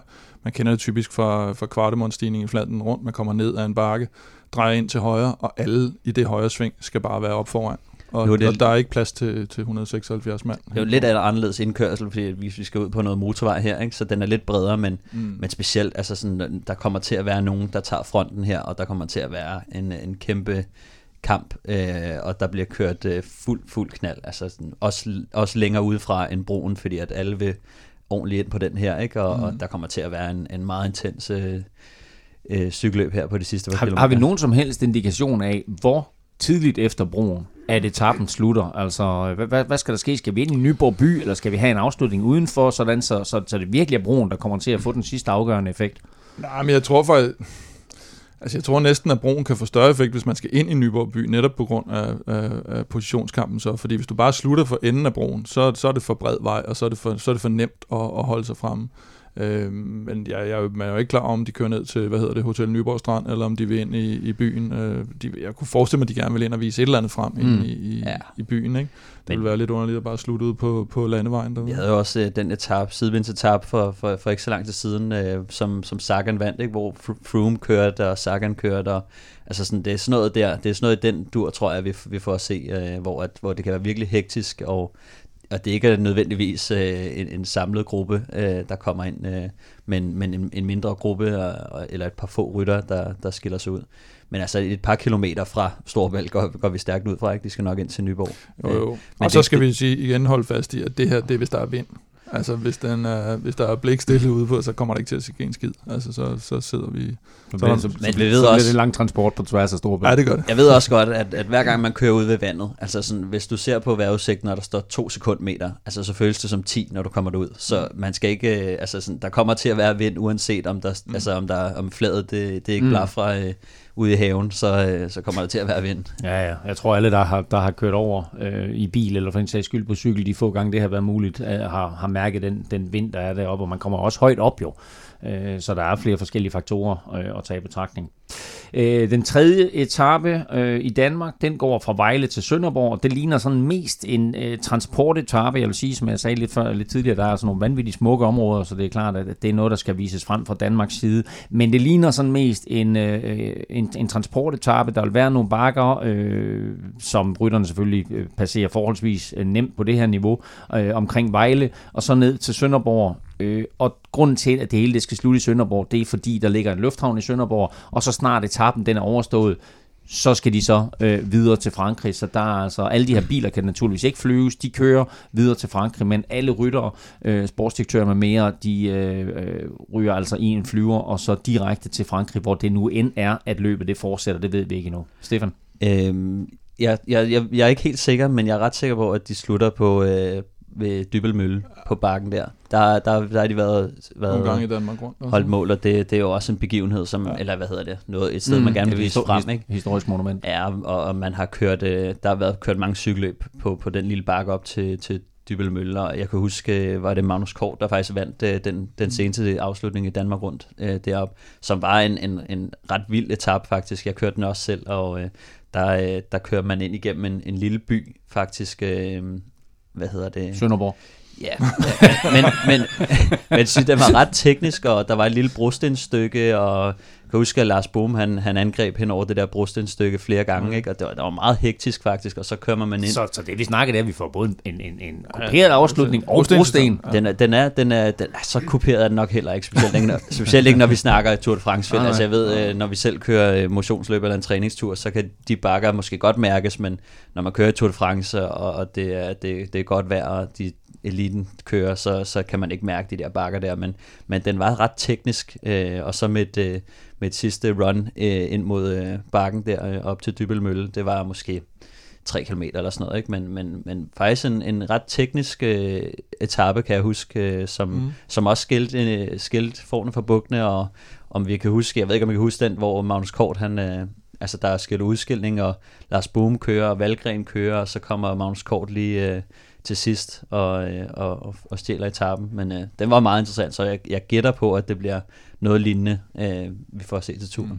Der er ikke sat endelig øh, rutebeskrivelse på endnu på nogle af de her tre etapper, så øh, vi glæder os naturligvis og holder naturligvis øje med øh, helt præcis, hvad det bliver. Nu er Stefan i hvert fald kommet med sit bud på, øh, hvordan afslutningen skal være på, på tredje etape. Vi har endnu et lytterspørgsmål, og det er fra Henrik Nielsen, der skriver, er der nogen krav til hviledag i Tour de France, og hvad har overvejelser til en, en øh, hviledag allerede efter en enkelt start, og kun to etapper været, kunne man forestille sig en ekstra hviledag som kompensation.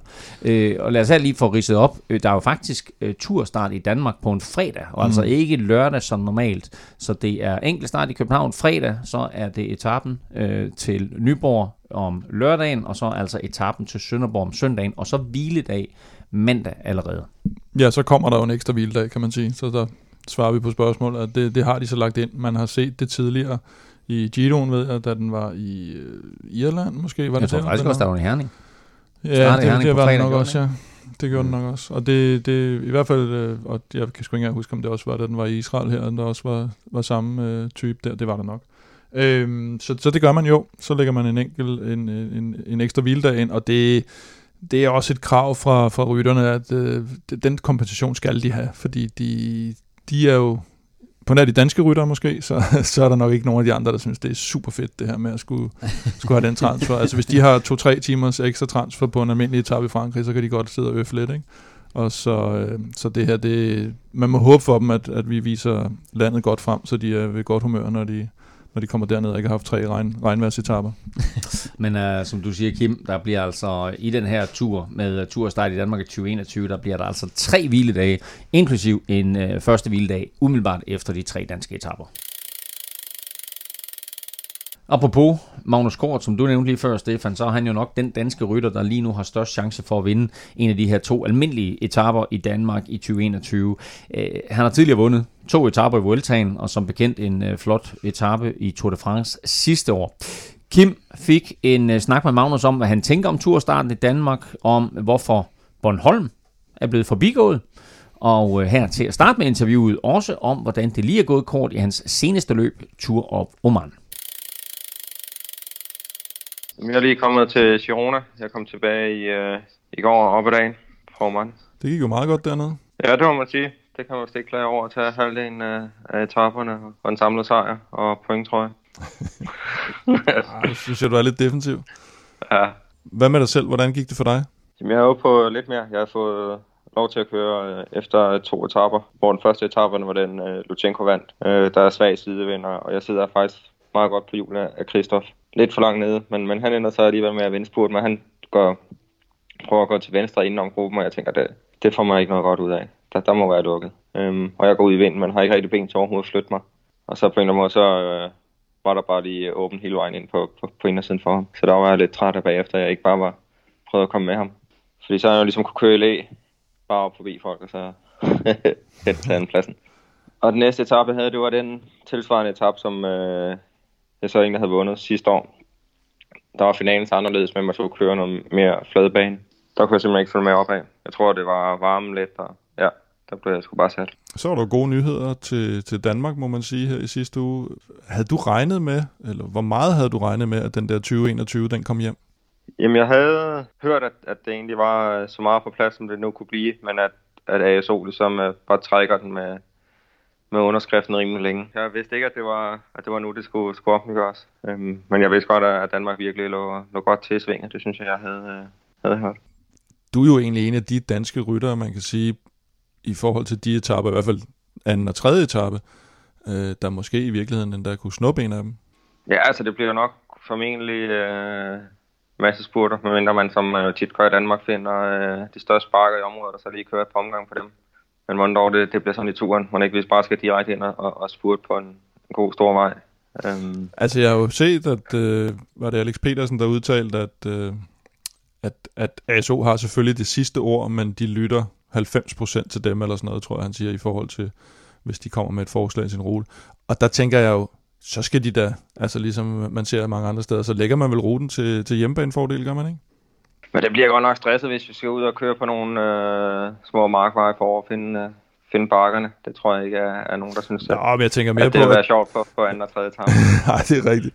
Men jeg tænker mere på, at de lige kunne finde en lille bakke at slutte op af måske, så, så den ikke bare er helt flad bane til sidst. Det kan du meget godt lide. Jo, ja, det kommer helt sikkert. Det, det, vil, det vil ikke gøre mig noget. Og hvordan har Bornholm det med at være blevet sådan fuldstændig overset? Jamen, det tror jeg ikke, de er glade for.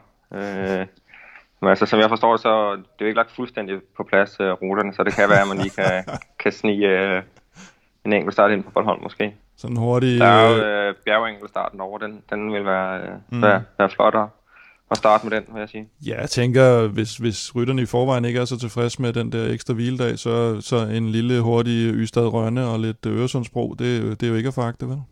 Nej, man kan jo sætte uh, Satnesfærgen ind, og så måske sejle direkte uh, ned sydpå. Du følger jo også lidt med her i Europa og sådan noget. Vi har jo, vi har jo ret store planer for 2021 og sådan noget. Det der med at, at lave sådan et, et helt dansk hold til Tour de France start 2021, det, det bliver jo lige pludselig sådan ret relevant. Uh, hvor ser du, tror du, vi har store chancer for det, for sådan noget, at hive sådan noget som dig og de andre hjem? Jamen, jeg, jeg kommer gerne i hvert fald. Uh, det gør jeg. Og, og jeg tror godt, vi kan få overtalt uh, flere af de andre. Det tror jeg. Hvis der kommer fri kaffe og sådan noget, det, det tæller godt. Ja. Er der nogen specielt, du gerne vil have på holdet, hvis du skulle sætte dit uh, danske turhold 2021? Jamen, jeg tror gerne, jeg vil have hele slænger med her fra, fra Girona. Vi kender hinanden godt. Uh, så der har vi to tredjedel af holdet. Hvem er det, der du har er naboer med? Det er der, uh, Lasse Norman og Kasper Pedersen og, Mads Wyrts og Michael Kabel og uh, Niklas E. Det er jo et lynhurtigt hold, det der. Ja, og så er de unge nu også... Uh, Nordsgaard og Mikkel Bjerg er også kommet. Øhm, så hvis vi stiller med, med det hold, så, så kan vi måske vinde øh, alle etaperne i Danmark, tror jeg. Ja, det er faktisk Hvis vi tager enkelt starter, og så, øh, så har det super godt øh, tog og, og nogen, der kan spurte til sidst.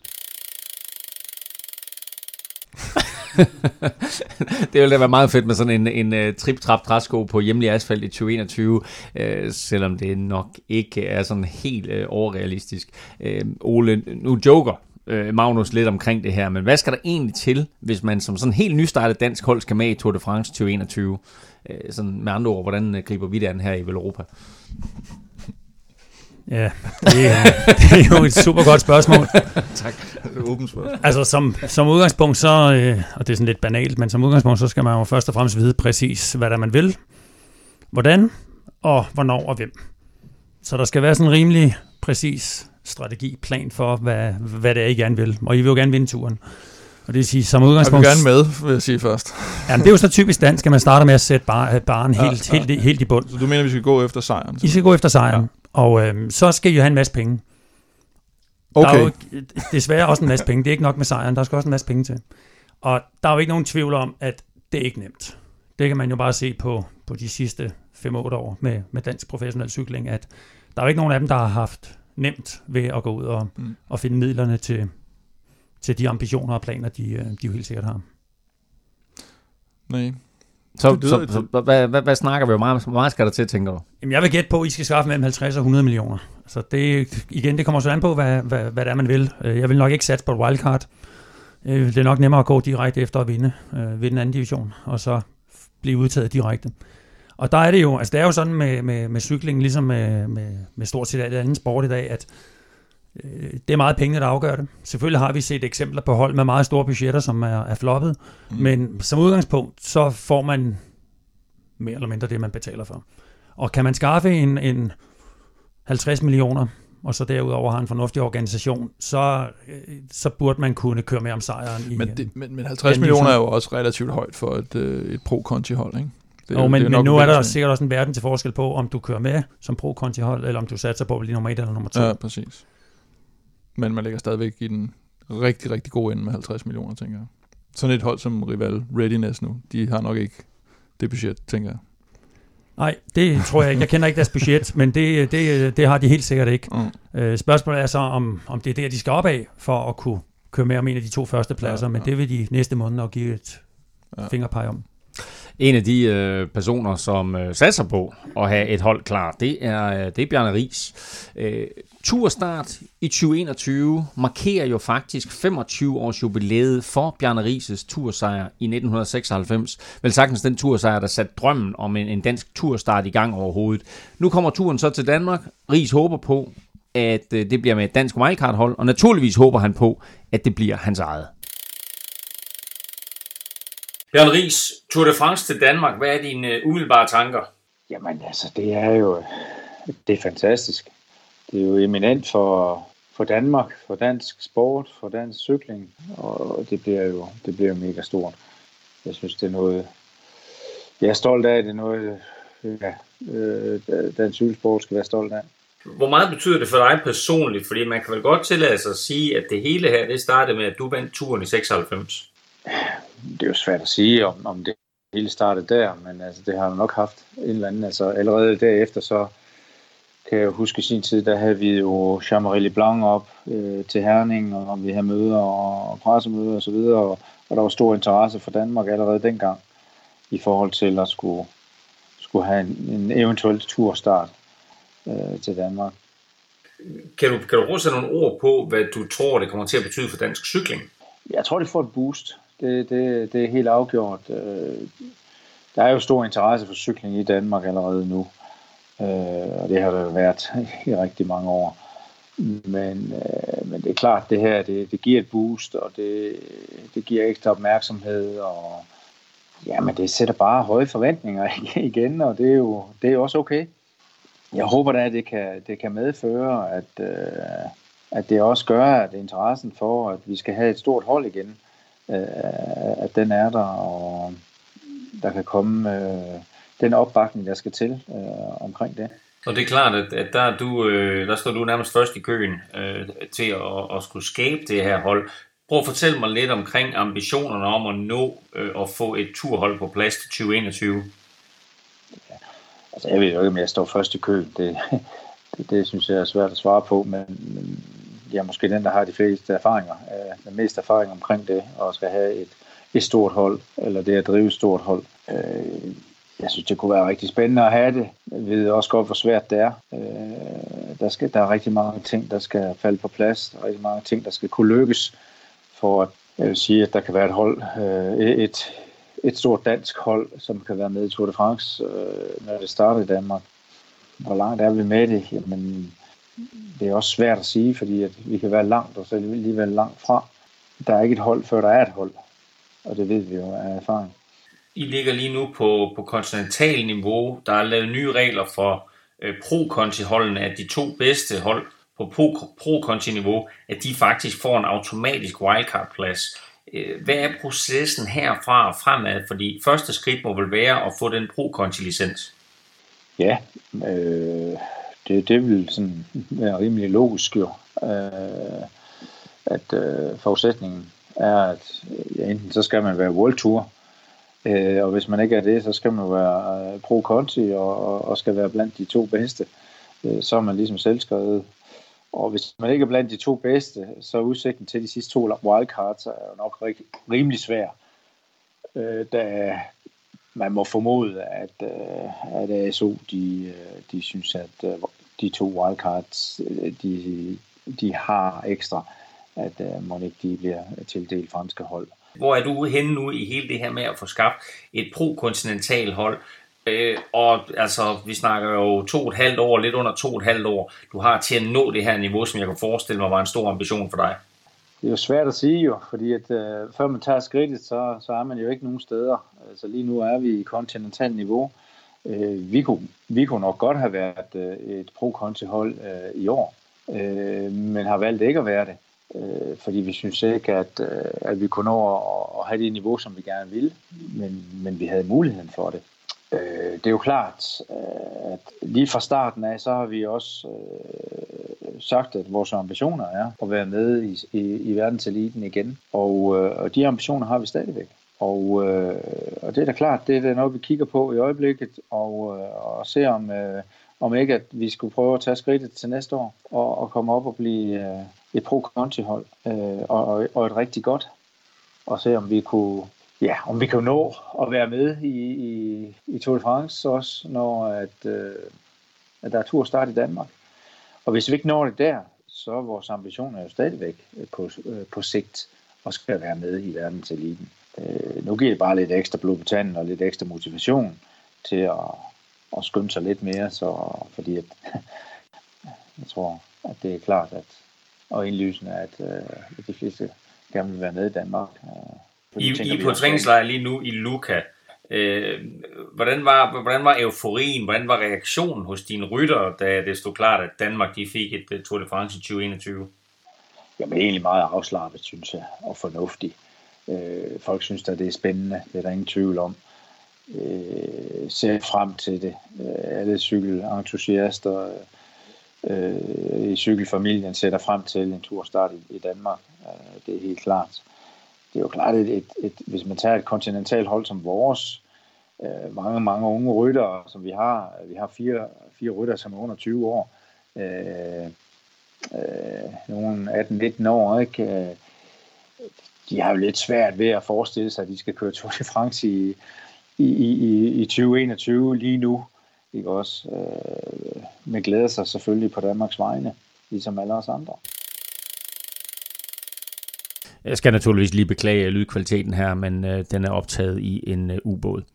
Øhm, dog ikke, men det lød sådan. Ole, øh, har Ries en realistisk chance for at blive klar med et hold til turen 2021? Mm, ja, det, jeg ved det ikke. Jeg har jo øh, af øh, naturlige årsager ikke noget hvad kan man sige, insiderkendskab til, til, til deres sponsorsøgning og, og, og finansiering. Men der er ingen tvivl om, at øh, de mangler et gennembrud. De mangler at kunne præsentere denne her øh, store, markante sponsor, som kan være med til at få tingene til at ske.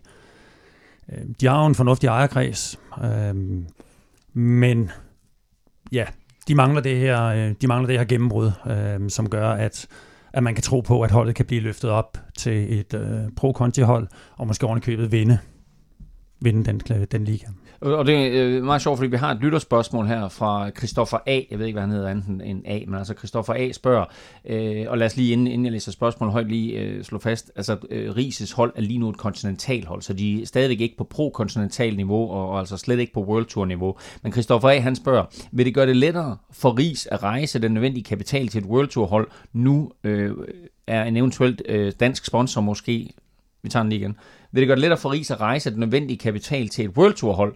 Øh, nu en eventuel dansk sponsor måske vil få en masse eksponering med en turstart i Danmark. Hvad bliver vigtigst for Ries i øh, jagten på den her store sponsor, der kan løfte hans hold? Altså selvfølgelig bliver produktet øh, alt andet lige mere værd. Øh, udfordringen er her, at der er ikke nogen garantier. Øh, man kan sige, at der er fire der er fire potentielle adgangsbilletter. Der er to wildcards, og så er der to, man kan køre sig, køre sig til. Så er der selvfølgelig den, den, den femte, og det er, at de øh, får budget til at blive et World Tour hold, og så er de selvskrevet turen, og så, ligesom om, så stopper al den her diskussion. Men, men hvis man skal øh, gå efter, de enten skal køre sig til det som et pro hold eller de skal et, et wildcard, så skal der de her 50 millioner plus til. Og, øhm, men, men tror du, at det her naturstart i Danmark, at det kan være med til at give dem øh, det sidste boost, eller for en sags skyld et andet dansk øh, hold? Altså det, det er jo helt klart noget, der kan gøre en, en investering i de her hold øh, betydeligt mere værd. Øh, udfordringen er igen, at der er ikke nogen garantier.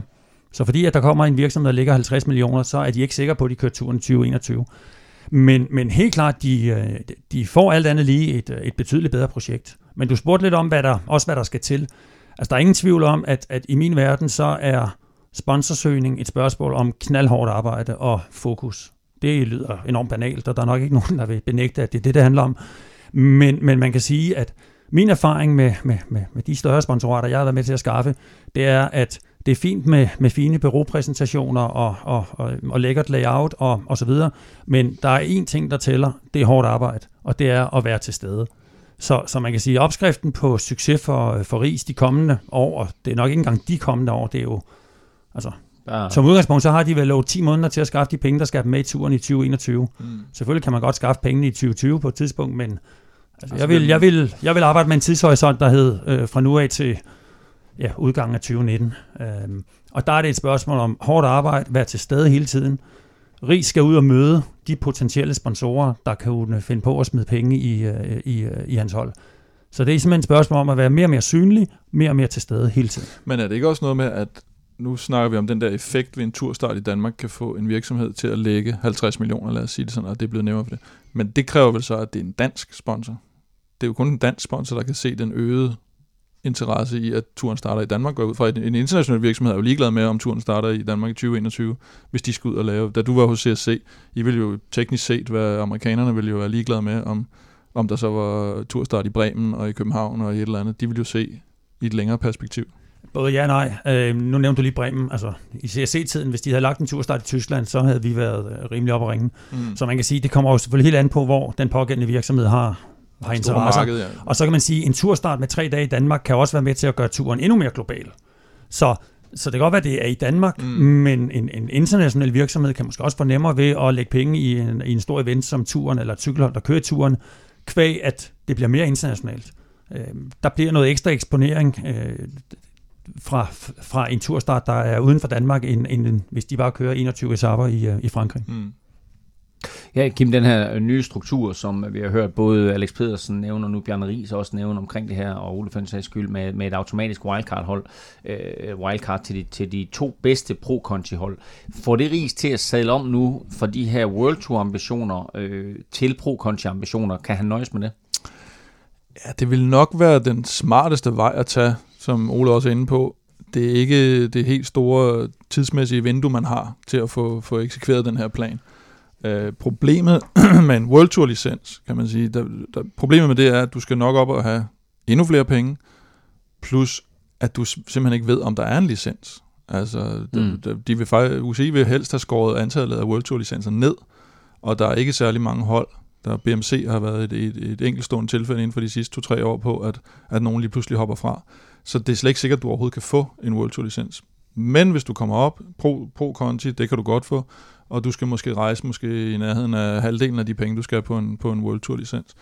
Så er der så til gengæld det der sportslige element, at, at så skal du altså op og, og blive et eller to, og, og som vi også har været inde på, BMC har været et godt eksempel på det også på et tidspunkt, øh, øh, og, og mange andre hold, at med stort budget er du, er du ikke sikker på, at du får resultaterne.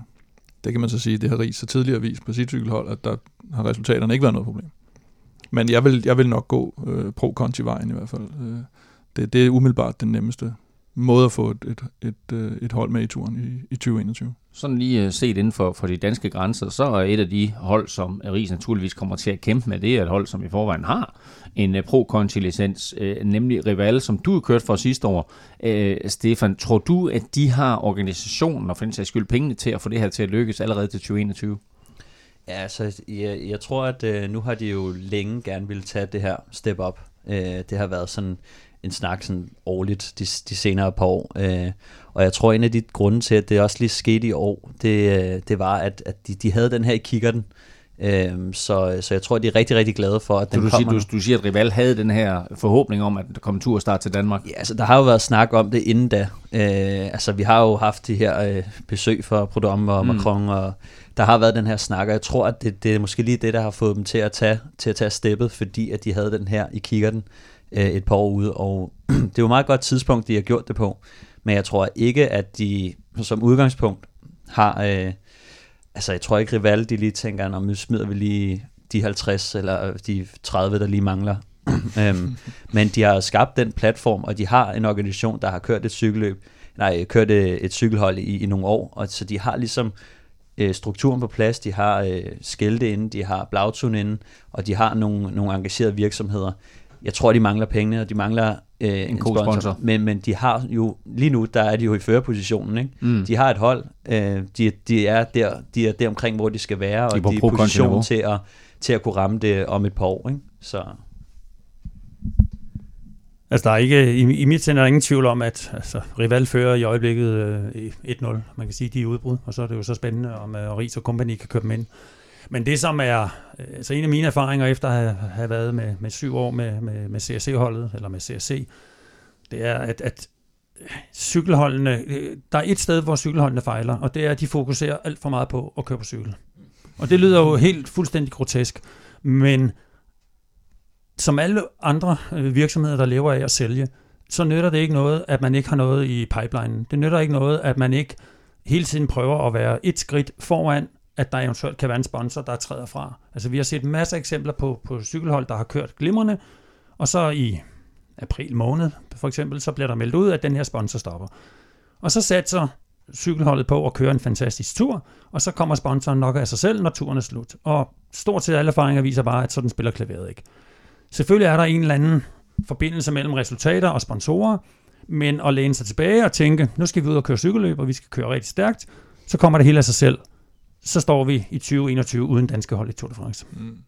Jeg vil lige, øh, for lige at vende tilbage til den der med, øh, at, at Ries er bagud 1-0, eller Rival fører 1-0, og at, at Rival også har en organisation nu. Jeg tror til gengæld, at man kan sige, øh, bund, bundniveauet for Rival er højere nu, kan man sige. Ikke? Altså de, de mm. er gået op. Men til gengæld har Ries jo tidligere øh, haft et hold på helt højeste niveau, og ved, han har prøvet det, der skal til der, som de andre ikke har. Så hvis først han får gennembrud, som vi siger, så har han nok måske også lettere ved at, ja, at indhente overhale. Hvis først han indhenter det, så overhaler han dem også, ikke? Men du skal også tilbyde dem en eller anden form for reklameværdi, og jeg vil ikke sige som, som virksomhed, så er det jo ikke sikkert, at man bare tænker sådan, om så vi, altså, Bjarne Ries, han skal have startet det hele op på ny, så det kræver alt andet lige også en større pose penge at gøre det, og så spørgsmålet om, om man ser en større værdi i det. Øh, men, men lige nu... Ja, der... det tror jeg sgu ikke. Det ved jeg ikke, Ole, hvad du Men, altså, men Ole, Ole jeg, prøv lige, fordi, okay. fordi det er jo lidt interessant øh, diskussion også det her, fordi Ries har jo et navn i cyklingen, øh, sværtet til eller ikke sværtet til. Øh, det er 25 års jubilæet for hans sejr i, i 96. Der er vel nogen, som vil hellere gå ind og støtte ham og et ris mandskab, end et rivalmandskab, som undskyld mig, bare ikke har den profil. Jo, men det er lige præcis her, det hårde arbejde kommer ind, fordi det er helt klart, der er nogle virksomheder, Ris har nogle fordele, han kan gå ud og sælge det på, han har gjort det før, han kan gøre det igen. Det er der nogen, der vil tænde på. Der er nogen, der vil sige, jamen vi skal ikke samarbejde med Ris, jamen det er dem, Rival skal gå efter. Mm. Så så der er ikke noget entydigt svar på det her. Øh, og det er jo der, hvor, hvor sponsorsøgning bliver enormt øh, interessant, fordi hvis ikke man er derude, hvis ikke man arbejder knaldhårdt, så møder man ikke de folk. Altså at søge sponsorer er et spørgsmål om timing, spørgsmål om at have det rigtige produkt, den rigtige organisation, og så er det et spørgsmål om held. Mm. Og hvis ikke du har fokus på alle de fire elementer. Det er selvfølgelig svært at have fokus på heldet, men det kommer jo, det kommer jo så kvæg timingen, og kvæg, at du, du gør dit arbejde ordentligt, og du Som er der uh, Bjørn Borg sagde, jo mere jeg træner, jo heldigere er jeg. Ja. Præcis, det var ikke tilfældigt, at Lance ikke punkterede. Altså, det, det, altså, man kan dope sig til meget, men man kan, altså, punkteringerne, det, det er jo nok et spørgsmål om at være, være grundig og, mm. og, og knaldseriøs. Øhm, så hvis ikke de forstår og udnytte de muligheder, der kommer, men tror, at der kommer noget til dem selv, så, øh, jamen, så sker der ikke noget. Altså det, det, det er en, en ting, jeg tror, der, der er rigtig vigtig, som jeg ville slå meget på, hvis det var, hvis det var mig, der skulle ud og, og, og kigge efter sponsorer. Det var at forsøge at, at pakke det her, den her 2021-kampagne ind i, at der er en turstart i Danmark. Man kan læne sig lidt op ad turen. Man kan have et cykelhold, der kører med. Altså i CSC, der i al beskedenhed, der lavede vi en, en mindre genistreg, da vi gik ud og blev øh, IT-sponsor for Tour de France. Det var en meget, meget lille investering. Nu er alt jo relativt, men CSC var et stort firma. Øhm, og der var det cirka, vi regnede ud, at cirka 8% af hele budgettet, sponsorbudgettet, gav 40% af eksponeringen. Så kvæg, at vi var IT-partner for turen, det gjorde, at selvom holdet havde kørt elendigt øh, i turen, så havde vi fået en masse eksponering, fordi vi samarbejdede med ASO. Jeg kunne godt forestille mig, hvis danske virksomheder overvejede noget i, i forbindelse med 2021, jamen så hvis man hang det op på, at man havde et hold, der kørte med i turen, samtidig med, at man var på en eller anden måde hovedsponsor for, for, for de tre danske etapper, øh, så kunne man lave en super, super spændende case. Øh, så jeg håber meget, at turen her vil være en øjeåbner for, øh, for store internationale danske virksomheder, der kan se, at, at der er andet i, i verden end, øh, end nogle bander til, til en håndboldkamp. Ja, der er i hvert fald øh, rige muligheder for, for eksponering, både af Danmark, men jo også af, af danske virksomheder. Øh, lad os lige inden vi, vi, vi runder af her, Ole, øh, springe til noget, som øh, jeg ved, ligger, ligger dit hjerte nært også, nemlig hvordan skal øh, Danmarks Cykelunion gribe det her an, og hvordan skal Danmarks Cykelunion og dansk cykling få noget ud af det her? Ja, det, det er et super spørgsmål. Altså, vi havde jo en situation i 2011, hvor Danmarks Cykelunion ikke havde nogen strategi for, hvordan man ville bruge VM. Og øhm, der var udfordringen lidt, at, at øh, med far for at blive lidt malerisk her en mandag morgen, så, så var VM jo et, et fantastisk indgangsknald. Øhm, det var, ja, vi var jo super godt underholdt, og vi glædede os op til, og det var helt fantastisk. Jeg vil være så kynisk at sige, at øh, mandag morgen, så, øh, så er det ligesom om, så var den begivenhed nærmest ligegyldig. Øhm, og det er jo det, der er udfordringen med, når man har sådan nogle store events her, det er, hvordan laver man optakten? Hvordan sørger man for, at man strækker en turstart i Danmark for eksempel, så det ikke bare er tre dage, men at det er et halvt år, tre kvart år, hvor der er cykel- og, og brandingfest i mm. Danmark. Hvordan gør man efterfølgende, så man kan trække effekten ud så lang tid som muligt? Det er sindssygt vigtigt for både arrangører og for Cykelunionen, og ikke mindst for de, øh, for de to danske hold. Så, så man kan sige, nu, nu er Cykelunionen jo ikke en, en formel spiller i det her game.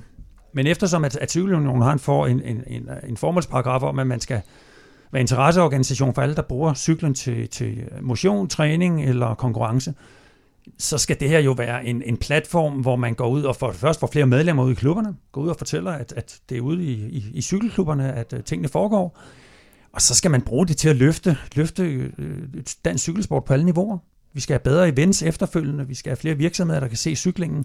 Men det kræver jo, at det netop ikke er et indgangsknald, hvor det hele er ligegyldigt mandag morgen, men det er vel også vigtigt for, for de lyttere, der sidder og tænker, hvad nu? Det, det, det kommer jo automatisk det der. Men, men Alex Petersen og Joachim Andersen og hele den gruppe der, deres opgave her er jo at arrangere de tre dage med Tour de France. Og det er jo netop det, de vil selvfølgelig også alt godt for dansk cykelsport, men det er ikke deres opgave at løfte det videre, kan man sige. Der er det jo Danmarks Cykelunion, der kommer ind i, i billedet. Ikke? Præcis.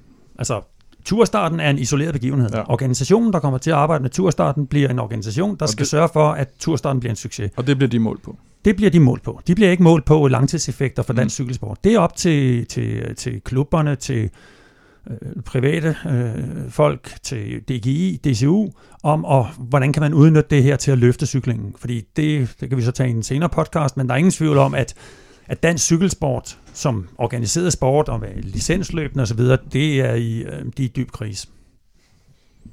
Det er super slutte af på det. Sådan der. af- lad os slutte på den. Det er da en cliffhanger, ja. øh, der vil noget af det der. Vi, øh, vi er super glade for, øh, at du var med, Ole, og vi glæder os til at følge op på den der, fordi øh, det er klart, at nu er der lidt under to og et halvt år, til der er turstart i Danmark, men som jeg hører dig sige det her, så er det et spørgsmål om, at der bliver lavet en helt lille tiltag fra nu af og til turstart, og efterfølgende også, at vi udnytter det faktum, at, øh, at Danmark altså har turstarten i 2021. Vi nærmer os vejs ende, men lige om lidt, der kommer vi til det aller, aller vigtigste, nemlig, vi skal have afslutningen på quizzen. Vi har talt øh, masser af turstart, øh, men det hele øh, åbnede jo rent faktisk med, at vi talte om Jakob Fuglsangs sejr i Ruta del Sol. Mm. Og jeg stillede også et quizspørgsmål i den forbindelse, nemlig at øh, Ruta del Sol, øh, som også er kendt som Vuelta a Andalucía, øh, har haft et, øh, et, et, et ganske få øh, flergangsvindere. Der er seks rytter, der har vundet den to gange, og så er der en enkelt rytter, der har vundet den fem gange. Og mit spørgsmål til jer, det var ganske enkelt. Hvem er den rytter? Hvilken rytter har vundet? Hvornår var det løbet startet? Vuelta. Første gang blev det kørt i 1925, og så er det kørt hvert år siden 1955. Okay. Øhm, men øh, Ole, som øh, førstegangsdeltager her, der får du lov til også at øh, svare først. Hvem har vundet Vuelta a Andalucía fem gange? Jamen, det er jo fornemt. Det er en dårlig. Indurain? Indurain, simpelthen. Jeg troede, du ville sige Valverde. Det, Kim, vil du, øh, vil du komme med dit Nej, bud? du kører bare. Nej, du kommer med dit. nej, nej. Kom så, Stefan, den, det er dig. Clockwise. Så, så øh, jeg vil faktisk også øh, gætte på den brune muskel. Ham selv. Det kan du ikke. Det kan du ikke. No, Det kan man ikke. Indurain er er det taget, taget. Indurain er taget. Nå, den så. Okay. Ja, Nå, det er så, derfor, må, det så må jeg sige Valverde jo. Så, Nej, vent lige, vent lige. Okay, nej, jeg tager noget andet. Roberto Heras. Fuck! Hvad skal du til at sige det for? Jeg, det kom lige til mig. okay, godt. Jamen, Nå, øh, så siger jeg jo... Øh, Au. Au, der jeg røg. får lyst til at sige David Etzebarria eller sådan et eller andet. Nej, jeg siger... Øh, så siger jeg enten Contador eller Valverde. Ja, hvad, hvad er det? Så siger jeg Contador. Godt. Så vi har tre bud, der hedder Contador, Indurain og Roberto Eras. Og det rigtige svar er... Alejandro. Alejandro. det er Valverde. Så er der ingen af os, der det det vi vil alle sammen det var ham, have vi- tænkt. det var ham, vi alle troede, det var. Ej, det er da imponerende. Men øh, jeg håber, der er nogen derude, der havde gættet på, øh, på Valverde. Det var, Det var for nemt. Det var et Det var nemlig, det var næsten fornemt, ikke? Men øh, sådan er det. Kim, vi nævnte det mailingen i starten her på, mm. på Villeuropa Café, men der sker altså rigtig, rigtig mange ting i, øh, i Villeuropa-universet, ikke mindst i den kommende uge. Jamen, det er rigtigt. Øh, jeg kan heller ikke selv følge med. Øh, øh, onsdag kommer vores gode og snarlige også podcastvenner fra Shimano, som vi kommer til at tale rigtig, rigtig meget mere om, og, og indrette caféen lidt med, med mange af deres produkter, som vi også har stående lidt her i vores studie lige nu, kan vi afsløre. Øh, de har jo alle mulige øh, agenturer på laserhjelme og, og, og hvad hedder det, Pearly Sumi-tøj og alt muligt. som- Og vi er jo super glade for at, at kunne fortælle, at Shimano er blevet sponsor for vores podcast. Podcast-sponsor, ja, og, og, og står bag de fleste af de produkter, vi kommer til at sælge fra, fra caféen i den her sæson.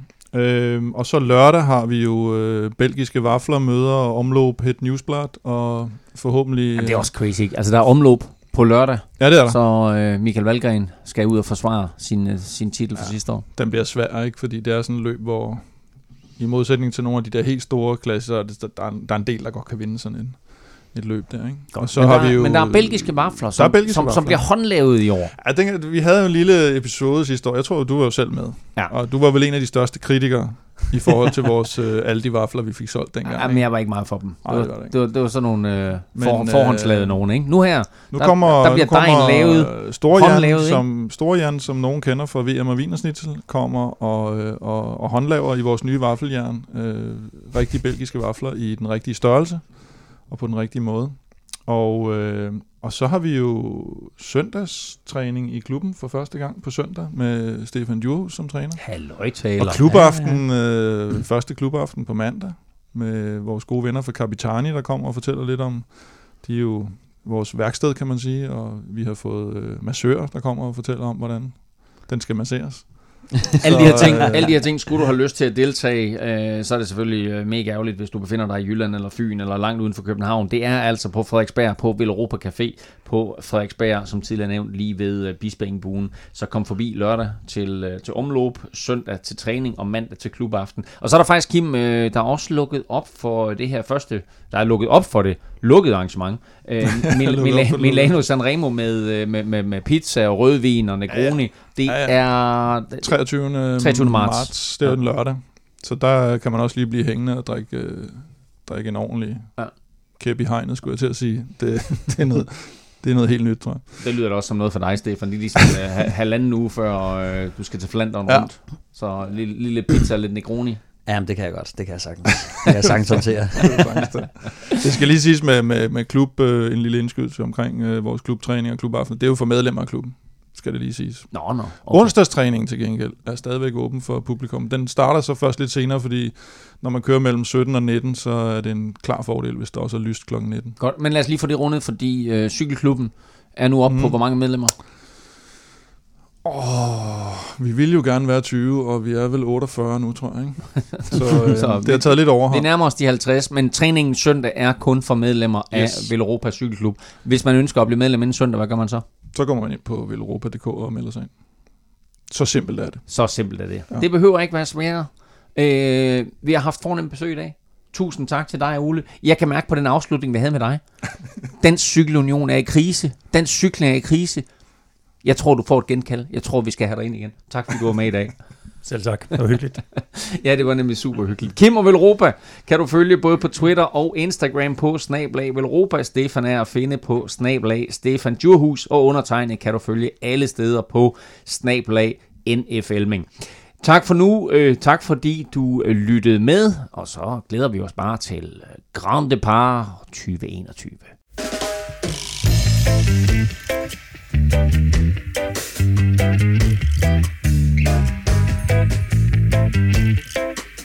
you